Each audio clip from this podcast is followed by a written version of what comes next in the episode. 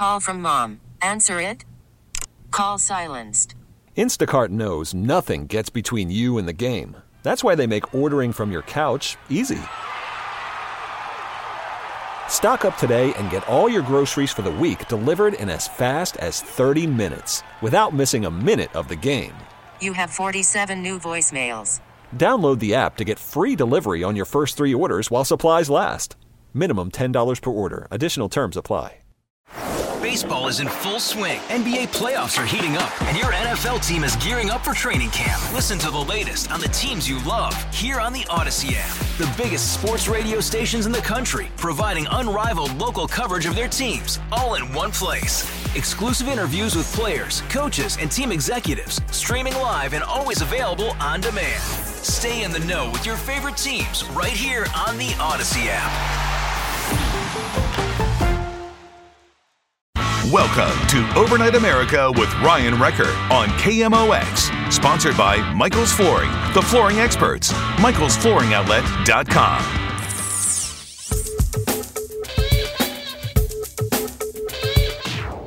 And Overnight America continues. We like to keep an eye on what's going on around the area and someone that keeps an eye constantly. In fact, I believe he sleeps with one eye open when it comes to watching politicians in the county. He's a local county watchdog. Tom Sullivan, how are you? Doing fine, Ryan. Nice to be with you. Sleep with one eye open. All right, so there's a few things that are going on right now in the county, and I know that you pay attention to the county meetings, and we saw that there was a council vote to limit power. And we know that some people are quite upset when it comes to the additional restrictions that are in place, singling out the restaurants in the area. I wanted to play a clip for you, and I wanted to get your reaction to it. So this is from Dr. Sam Page's Monday briefing.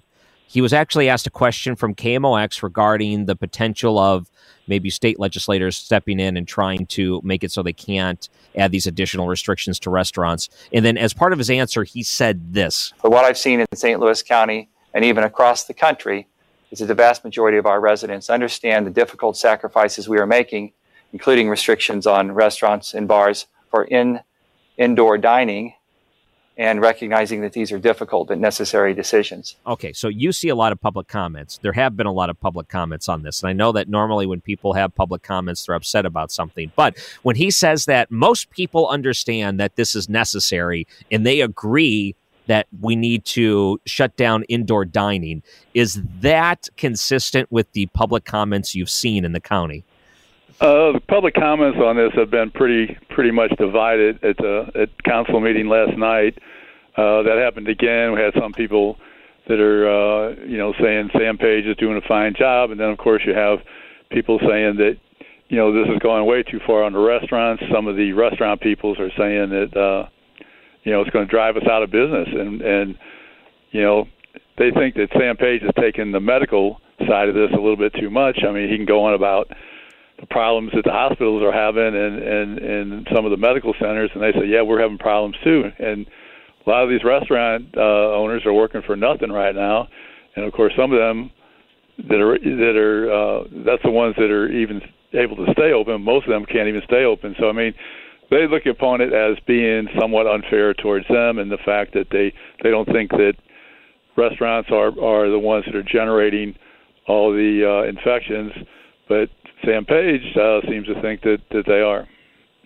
I think I know that Jane Dueker has been a pretty big uh, vocal proponent for the inconsistencies in laws like this, and she points out the casino. So essentially, you can walk around with food and drink in your hand, and that's no big deal doing that indoors. But when it comes to local restaurants, you can't do that.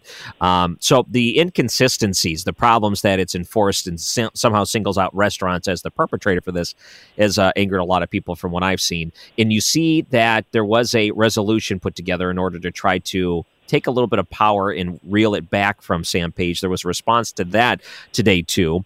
I don't know if you saw that briefing, but he basically says, ah, nice try, but we're going to do it anyway. Uh, when it comes to that fight, the county council, it looks like, is starting to change sides. You know, the, the same council that gave him the ability to spend this coronavirus money are now starting to maybe turn a little bit and say, well, maybe we have given a little bit too much power to Sam Page. We need to stick to the county council's power as opposed to a one person power.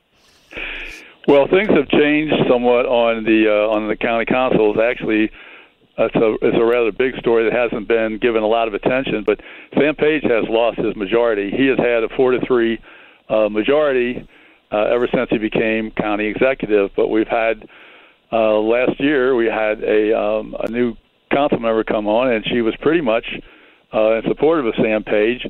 Uh, I'm talking about Rita Days, and she has I think has finally have had her uh, you know had her limit on on all this stuff that's going on, and she is no longer uh, no longer on his on his majority. And so, I mean, what we had last night was they had a resolution that wanted to cancel some of Sam Page's uh, emergency orders, plus uh, say that any future rules and regulations uh, along those lines that the health director has to come to the council, and that they need to have uh, need to have council approval. The only problem, though, is that is a resolution. It doesn't really have the effect of an ordinance. They cannot. They can pass an ordinance, but the problem is, is that Sam Page will veto it, and they do not have the five votes to uh, override it. They might have the five votes uh, after January the first when we get a new council, but we will have to see that should be concerning to a lot of different people that we have this unchecked power in the sense that they're um, allowing the county executive to go out and have the ability to do all of this unchecked. Uh, that scares me a little bit. And uh, coming off of what we saw in the county, where we have the former county executive, Steve Stenger, that's in federal prison for the shenanigans that he pulled in there, there should be a little bit more checks and balances in place as opposed to just uh, putting all your eggs in one basket. And I feel like they made a huge mistake allowing it from the onset at the start of this coronavirus to allow Sam Page to do that to begin with. Now they're starting to realize maybe that was a bad idea. They got to get more council members back on the side of putting power back into their hands and at least making it so that these things would have to go through the council. Because um, I think that's only reasonable. That's kind of the reason why the council's there. Well, that's been their argument all along that one person should not be deciding all these things. And, you know, let's council's attitude is let's work in a collaborative manner. But Sam Page has been absolutely adamant. He does not want to give up anything. He thinks he should be the sole sole uh, decider, and uh, he's fighting fighting with the county council.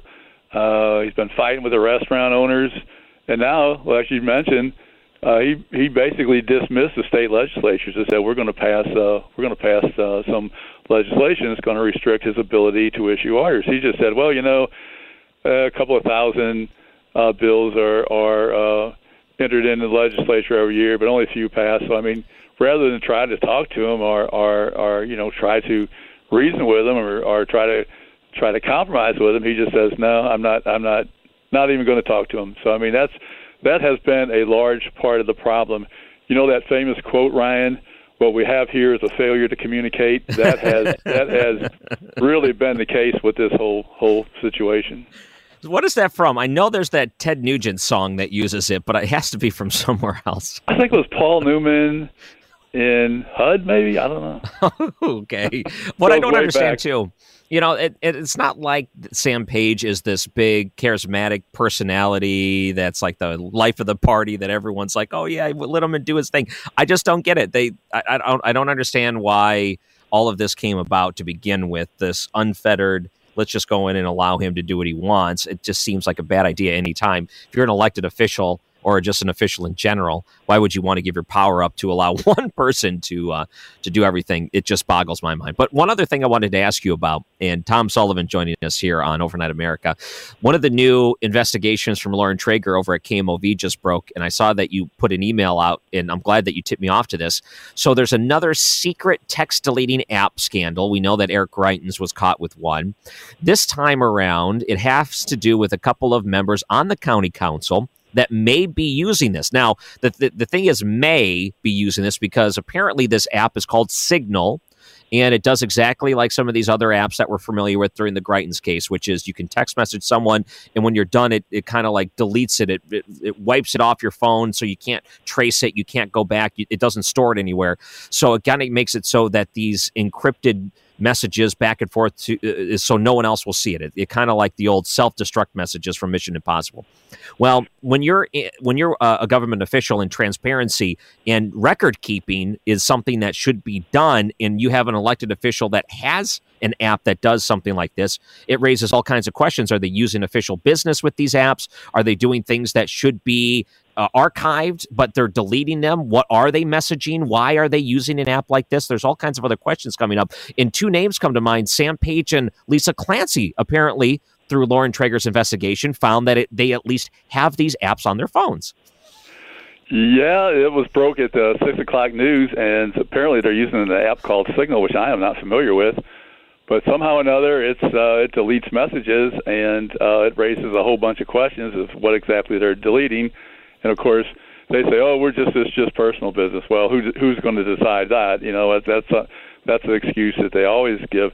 But also, don't forget, Sam Page has a part-time job uh, working at Mercy Hospital, and uh, he may not want to. Uh, he may not want anybody to know uh, some of the hours that he's working over there. So when you look at what's all this went on with Eric Greitens and his deleting apps, uh, I, I'm just astounded that Sam Page would even uh, would even put something like that on it on his phone, and especially when you have somebody like Jane Dueker looking into stuff, and uh, she was able to figure out that both uh, he and Lisa Clancy have it on their phones. Well, this when you have sunshine laws where you could request information from the government, and there's certain things that need to be preserved, government business, and you find out that well, maybe they be, they might be that just the fact that they have this and it could be found that they have this could indicate that some of the things that needed to be uh, preserved and archived were not necessarily going. I don't know how you'd be able to find out, but the very least, you point out we've gone through this before. Previous county executive had something similar, and we know that it was something that was uh, raised a lot of red flags. They're doing it again. Why would you even do this? There's I don't understand it. And for someone like you, I know that you also pay very close attention. If you try to request something, there shouldn't be this this uh, fog to think that maybe what you're requesting has been put through an app and deleted, and that's the reason you can't get it. That's you have touched. That's exactly the problem. And uh, to say that oh, we're only going to put personal information, we're only deleting personal information. Well, we we don't know that at all. And you know, to best thing to do is simply to avoid that kind of that kind of app, especially after all this going on. I, I am just astounded that he would uh, he would be using something like that. It's almost like if you're married and you have the Tinder app on your phone, and your wife finds your phone and says, "Why do you have this dating app on your phone?" And you'd say, "Oh no, I'm not using it. I just have it on my phone." Yeah, right. Like your wife's going to buy that you know, we as people that live in the area shouldn't buy the idea that you have a app that goes out of its way to delete messages, Mission Impossible style or Inspector Gadget style, where as soon as you read it, it self destructs, and to think that it was only used in a way that is not compromising things that they should be keeping because of sunshine laws. So uh, we ha- we have a reason to be skeptical. It really bothers me seeing things like this. Well, then he said, "Oh, it's been, I only put it on there a couple of days ago, and my son put it on there." It's like yeah, I have right. to say that's not uh, that's not big on the believability scale. Yeah, I don't know. It, you're doing official government business, and you let your kids use your phone. Yeah, right. Does that sound believable too? too. yeah, you're a doctor too. Is right. Oh my goodness. All right. So I, I like that uh, you pay attention. I'm glad that you're paying attention to this. This is a pretty big deal. Um, it needs to be followed up. And I, you know, the the problem is, I feel like we've been lied to so many times. It's just, it's we got to get this out. We got to flesh out these problems that we have in the county. We've already have trust issues because of Steve Stenger, and to think that we're going through this all over again, like, come on now, we we don't want to go to this rodeo again. We just have to. We got to turn this around. So we kind of, it just bothers me so much. But I, am ranting now. Uh, I got to say, I'm, I'm glad that you join us here and you talk about these things, you watch these things. Tom Sullivan, thank you so much for coming on to Overnight America. Thanks for having me, Ryan and he joins us on the Cuivre River Electric guest line. Yeah, with these secret apps, it's like you being a married person and you download Tinder. If you don't know what that is, it's an app that mostly like young kids use to hook up on like you know oh we're going to go on dates or a lot of times they use it as a way to find you know sexual partners or whatever. So they it's like you as a married person downloading this thing your wife seeing it on your phone saying what are you doing with this tinder app? and saying oh it's just on there. I don't use it. It's just crazy. Yeah right. Like they're going to believe that uh, that's kind of us looking at what's going on with these secret messaging apps that are on Sam Page and Lisa Clancy's phones. Yeah, right. Like we're supposed to believe that. You know, particularly if you just came off of uh, an affair like we did in the county. 314 436 7900. It's Overnight America KMOX. Listening to KMOX has never been easier. Siri, play KMOX. Welcome back to Overnight America. Man, I I see this story from KMOV and Lauren Trager breaking it today. Secretive text deleting app Signal appears on some local leaders' phones despite experts' repeat warnings. Man, we've gone through this. We've had so many of these issues. We have gone through this before. We got major trust issues. I see June, uh, Jane Dueker on Twitter. She is just having a field day right now with everything that's going on in the county and seeing these apps. No one's believing it. No one is no one is believing that this is innocent. I truly believe that the reason that these things are on there is because they're using them. Is that so unreasonable to believe? We've gone through this. How many times do we have to be burned in the county to see this happen over and over again? We got such problems. We have terrible politicians in the St. Louis region. We have one that's in federal prison, corrupt as can be. And we keep putting ourselves in a position where we keep burning ourselves because, for whatever reason, we just can't seem to find the right people. Um, I, I, will say St. Louis City did pretty good with Lyda Krewson, and she's done a good job as mayor, um, all things considered, even though I don't believe in all of her stances when it comes to politics, but all things considered, you at least believe her heart is in the right spot and she wants to do good for the city. And all of this nonsense that happens with Steve Stenger, you don't, and no one believes he was doing what was best for the county. He was doing what's best for himself.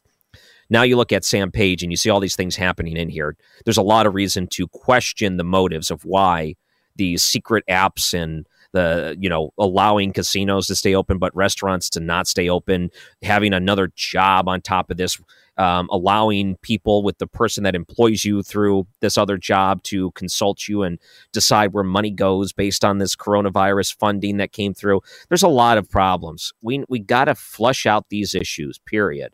We just got to be done with it.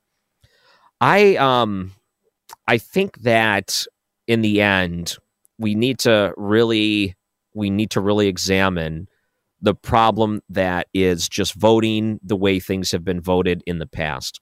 As in, oh, we're just always going to vote Democrat in the county. We got to stop that. This is this is you're going to get burned over and over again by just allowing this to happen over and over again. And I'm glad that Tom Sullivan joined us not that long ago. And by the way, already on Twitter, you can find a link to the radio rewind to the Tom Sullivan uh, response and just the general feelings of what's going down there. And I got to keep an eye out and see if KMOV has an update. I want to see if any more has there. Um, you know, it's funny because KMOV at the very end of their story says, We checked to see if other local leaders had. It turns out prosecutors Wesley Bell and Kim Gardner do have accounts. St. Louis Mayor Lyda Krewson does not. Wesley Bell and Kim Gardner have accounts. That's interesting. Why would they need those sort of things? Hmm. And it's funny too because in the city you already have information that the special prosecutors have requested in order to look into this whole Greitens case. In some of the um, documents, what they've been sandbagging like crazy, not turning over all these documents. That's one of the gripes that the special prosecutor has when it comes to the way that Kim Gardner has conducted herself through this investigation, making it very difficult to get things that shouldn't be that difficult to get. Now we find out that she has an app too that I don't know, deletes text messages that may not have been allowed to be deleted based on what needs to be preserved on our sunshine laws? Come on now. We got to be realistic here. We can't allow this kind of corruption, or at least the appearance of it, to go unfettered over and over and over again. And I, I use that term corruption because when I, um, and keep in mind, this is purely speculative in my stance, but I'm feeling pretty confident that if you have this app, you're using it. And if you're using this app, how should we trust you as a politician or an elected official that you're using it 100% in the way that you say you're using it and you're not using it when it comes to official business that needs to be preserved? Why should we believe you? That's the big question.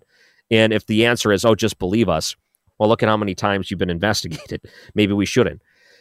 All right. So, coming up right after the break, Patrick Hedger is going to join us. He's the vice president of policy at the Taxpayers Protection Alliance.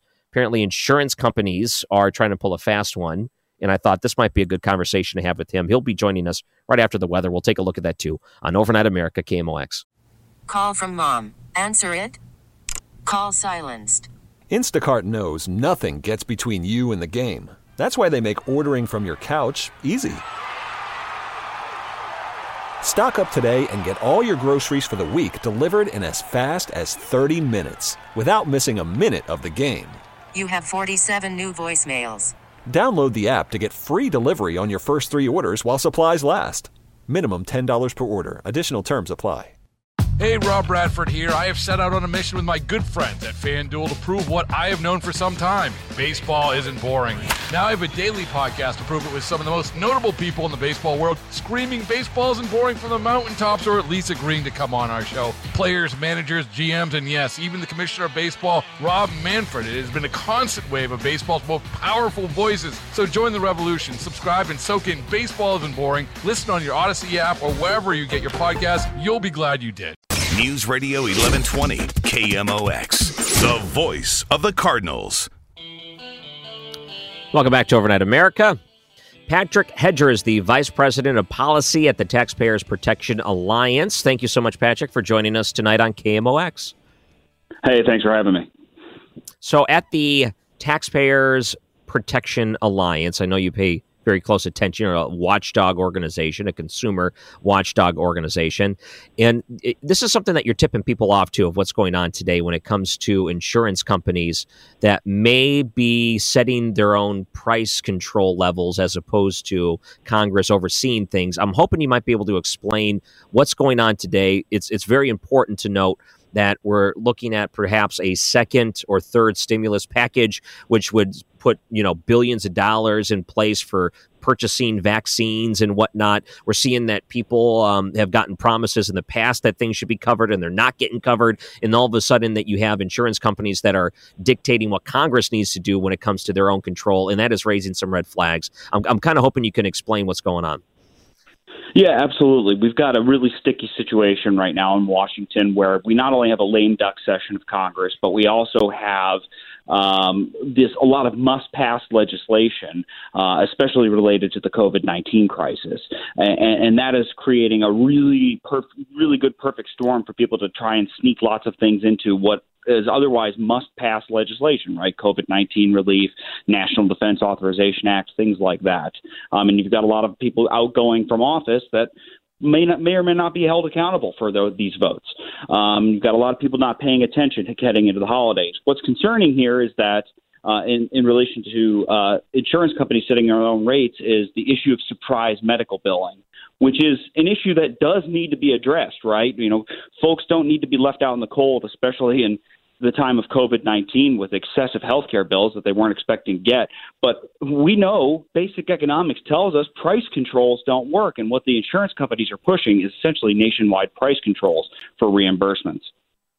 Yeah, and this is what I've seen. We've had some other people on before to talk about this, and it's important to point out that you're promised during this whole COVID thing is if you need a test, we just, it's more important that you get a test than anything else. We'll take care of it. The insurance companies will take care of it. You don't have to worry about it because we, it's more important that you know and we can stop this spread than anything else. You shouldn't have to worry um, that it, you're going to have to get a, a, giant bill in the end. So what ends up happening is that you find people getting a test. They go into their doctor or pop up areas or whatever, and they go in and they test, but then they do all these other things, and then they send you this giant bill, and you're thinking to yourself, "Hey, wait a minute! They told me I wouldn't have to be charged for this," and then they're still getting bills from hospitals and medical providers when they were promised that none of this stuff would happen. So there's all of these underhanded things that are going on, and part of the problem that you're pointing out here, that at least from what I'm hearing is that when we're even going to infuse more billions of dollars into the use of these COVID vaccines, it's just going to lead to the potential of even more people getting surprising bills when they go in to get a like a vaccine, for example. Yeah, absolutely. I mean, this is a this is a perennial problem. Surprise medical billing is is, is a problem, um, but you know, uh, there we don't want to see the this crisis, right? And as Rahm Emanuel ever always said, you know, never let a never let a good crisis go to waste. I believe that was attributed to him. Um, we're seeing, you know, people try and take advantage of this opportunity to set long term policy, uh, you know, based on the conditions of a short term crisis, and and that's really problematic. And again, we don't want to see folks uh, that are left high and dry because they do get a surprise medical bill when they have to see somebody that's out of their network. But there are other ways to resolve this. I mean, setting price controls from Washington, um, that is a recipe for things to backfire. Um, that's a recipe for shortages. Um, and, and that's the worst thing that we can do in the long term, especially in dealing with a pandemic, is not properly reimbursing healthcare providers uh, for the services they offer because they'll stop offering them. Hmm. So uh, tell me again. Uh, so what are the insurance companies lobbying for right now? What what are those things that they're trying to do through Congress? Well, effectively, it's rate setting, which is a uh, a nicer way of saying price controls, and they they call it rate setting because the economic literature is pretty clear what price controls do. Um, you know, you either get you either get overproduction or underproduction. Either way, there's waste, um, and it's not helpful to the economy.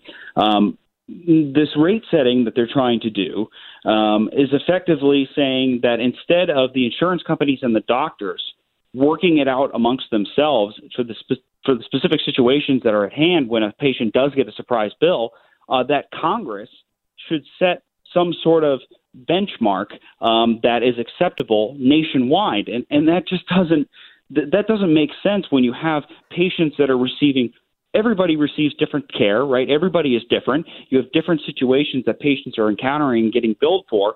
And so trying to legislate all of this and, and legislate specific prices from Washington, D.C. is going to cause way more harm than good. And it's going to create a lot of uncertainty for the doctors.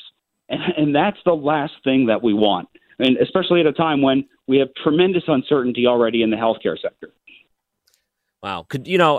Could this be a way of looking at it? Um, maybe double dipping in the sense where you have all this billions of dollars being infused into the sector right now because they're talking about the se- uh, the next stimulus package and what would be thrown that way.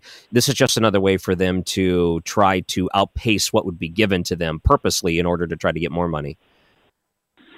Yeah, I mean, it, it's a, it's essentially about not having to spend more when, in covering a patient's bills, right? Mm-hmm. They're trying to set these benchmarks that are below what doctors are and other healthcare providers are actually owed for the services that they provide, um, and it, it's a way for them to fall back and and and really not take accountability. Um, and and again, it's the, it's the simple economics here. This is a huge problem that we have in this country regardless of what we're talking about when it comes to healthcare, whether it's the Affordable Care Act or talking about nation, nationalized healthcare or this issue or prescription drugs, it's this idea, there's this pervasive idea that the laws of economics go out the window when it comes to healthcare. It's not true. With providers uh, are supplying and, and the patients are the demand, um, we need to have prices actually accomplish what they're supposed to do, which is allocate resources, allocate healthcare resources, and ensure doctors are incentivized to provide adequate care and, and, and direct care where it is needed. And when you start introducing government price controls, uh, it, just like it happens anywhere else in the market, when you introduce a minimum wage that's too high, uh, you get unemployment. Those secondary effects happen in healthcare as well when you start monkeying with the prices. Hmm. Patrick Hedger is the vice president of policy at the Taxpayers Protection Alliance. And I, I, guess this might be a broader question when it comes to health care. When they talk about doing an overhaul, and you have some of the more you know the Bernie Sanders of the world, the Medicare, Medicaid for all. They say if we can just take over the market, pay for everything, then it'll drive the prices down. You know they they tried it with Obamacare and we saw that kind of failed. But if you do it on a mass scale, they say it'll work at that point. Is this kind of the same idea that if you get the government in there trying to control it in such a way, you're going to harm the system so much that you're going to have these unintended consequences? Yeah, I, I could see some folks going along with it for that reason. I, I, I, don't think the insurance companies are looking to put themselves out of business, um, but they're not going to do themselves any favor by by creating a situation that that does make the healthcare situation in the United States worse by creating shortages. Um, you're mm-hmm. going to increase the, the natural tendency for people to call for more intervention, and, and we don't want that. We already have too heavily of a regulated sector from from insurance to uh, to certification of doctors, to them being able to work across state lines.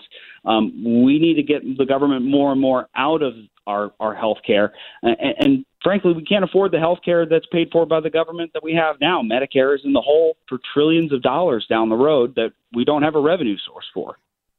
We got a lot of those problems right now. Now, uh, just given the circumstances we're in today, and we look at it as an urgent need when it comes to fighting the coronavirus, can you think of any other examples in the past where we've seen a similar situation and how it's played out? Oh gosh, uh, you know, it, it's an unpre- it's an unprecedented crisis, that's for sure. Yeah. Um, but yeah. unfortunately, it, it, oh, go ahead. Sorry. I can't remember any other time where you might have seen large lobbying to Congress in such a fashion where we've seen this type of argument that's been brought up just based on knowing that there's a lot of people on board bipartisan in such a way where even that package came through where they want to start funding it, um, it, where they've been able to make a claim like this. And I just can't think of another emergency where this type of lobbying argument has been made if this is just unprecedented in that way. Yeah, I think it's really what we've seen uh, in the past on steroids in terms of governing crisis governance, right? These these omnibus bills instead of actually passing individual appropriations bills, Congress waits till the last minute, runs right up against a government shutdown, sometimes does shut down, and all sorts of nasty things get included in the must-pass bill to reopen the government and fund the military. Um, and and we're seeing that now not just with those bills to fund the government and fund the military, but the necessary relief for coronavirus for the businesses that are being forced to shut down. So we just have, uh, I guess, a triple whammy, if you will, um, versus you know just the single uh, government appropriations bills or military appropriations bills. Wow, triple whammy. Not a bad use of that term. So, if people wanted to find your work at the Taxpayers Protection Alliance, where can they go? Yeah, absolutely. Uh, www.protectingtaxpayers.org. Uh, if it pertains to domestic economic policy, uh, you can be sure that we're working on it, um, and we're looking out for consumers and we're looking out for taxpayers. You know, we're a, a nonpartisan organization. We're just trying to call balls and strikes. How many other different issues are you working on right now, or is this an, a top priority? This is certainly a top priority, but there's many other issues that we're working on. We're focused on making sure that uh, uh, we still have a, a, a competitive approach to uh, technology and telecommunications. That's a huge issue for us right now, especially with the COVID 19 pandemic. Uh, we don't want to shoot ourselves in the foot there. Um, and we're also we're working on again a multitude of issues with domestic economic policy, and also preparing to push back against what we know is going to be an increased amount of regulation and calls for spending under the Biden administration. Oh boy, yeah, there'll be a uh, definitely a tidal wave, I'm sure. Uh, Patrick Hedger, Vice President of Policy at the Taxpayers Protection Alliance. Hey, thank you so much for joining us tonight on Overnight America. Hey, thanks for having me.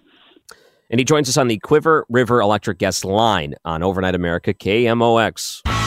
This is Overnight America, sponsored by Michael's Flooring, the flooring experts. Michael'sFlooringOutlet.com on KMOX.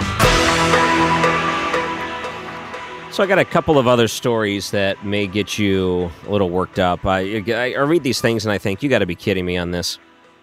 So there was a very generous person that went in and tipped an awesome uh, tip for a waitress, a two thousand dollar tip in Texas, but the restaurant refuses to give her the money.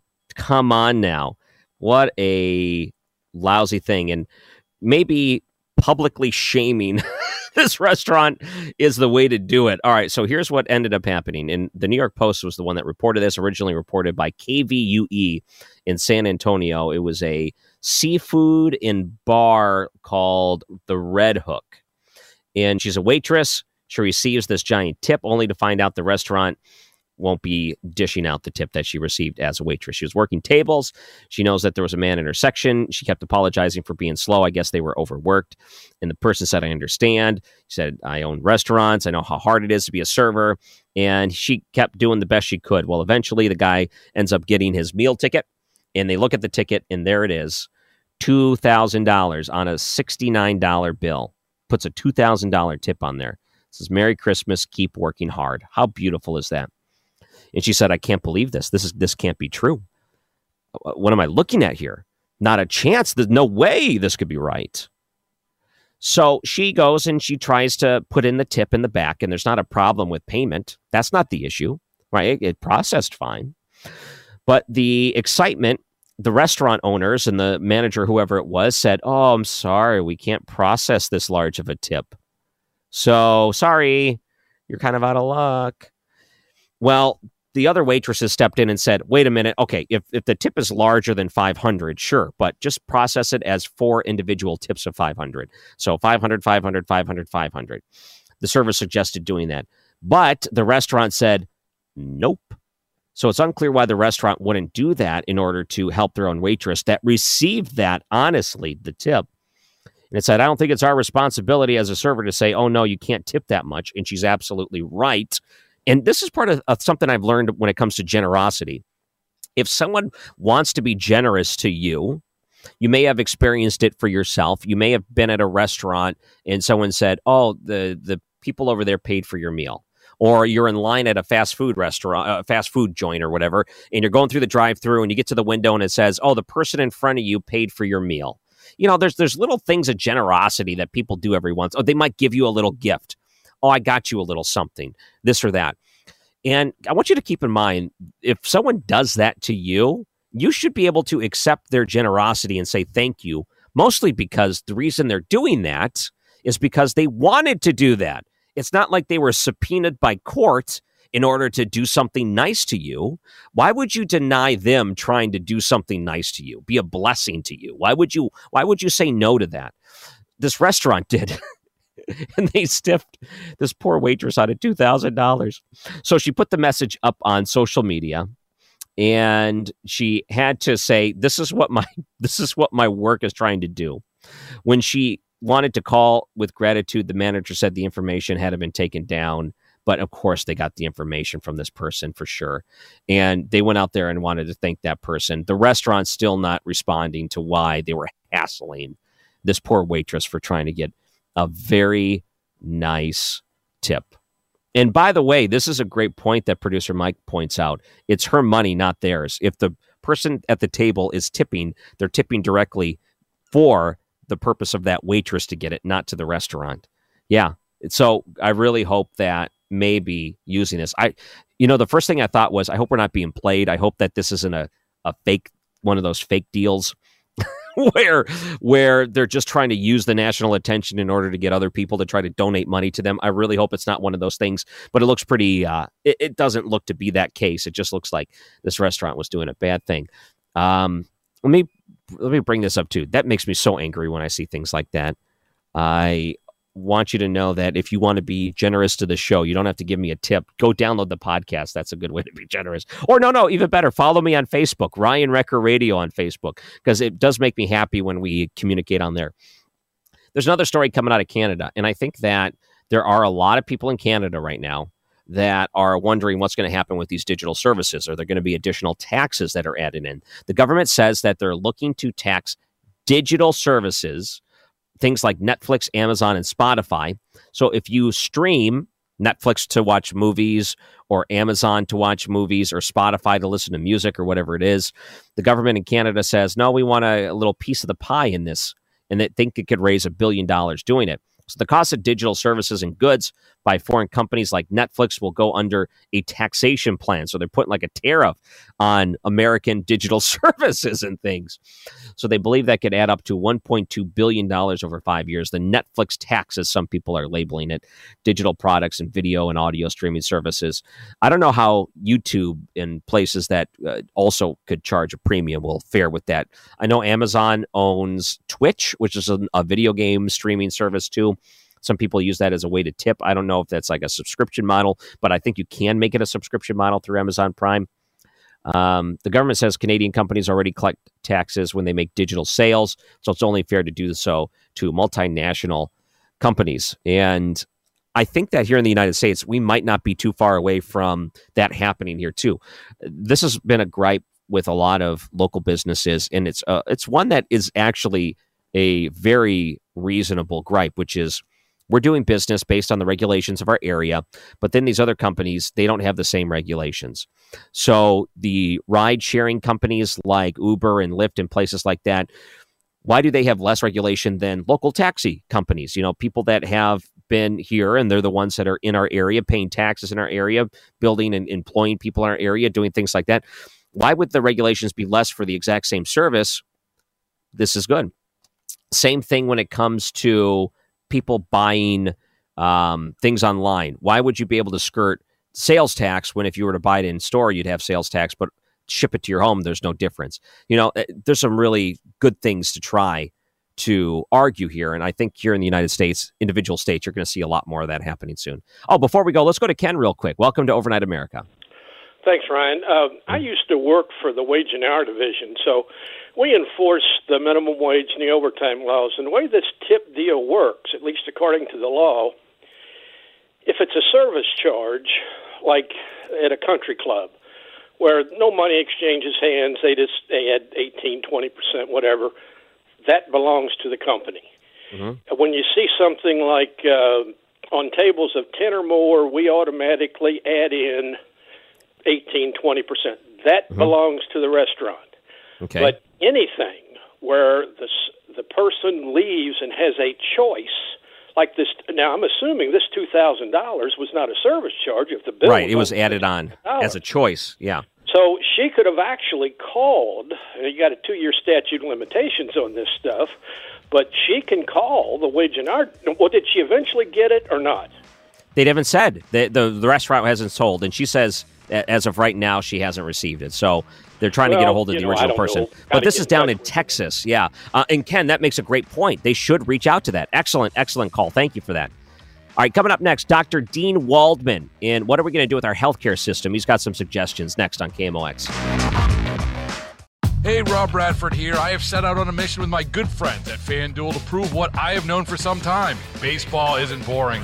Now I have a daily podcast to prove it with some of the most notable people in the baseball world, screaming baseball isn't boring from the mountaintops or at least agreeing to come on our show. Players, managers, GMs, and yes, even the commissioner of baseball, Rob Manfred. It has been a constant wave of baseball's most powerful voices. So join the revolution, subscribe, and soak in Baseball Isn't Boring. Listen on your Odyssey app or wherever you get your podcast. You'll be glad you did.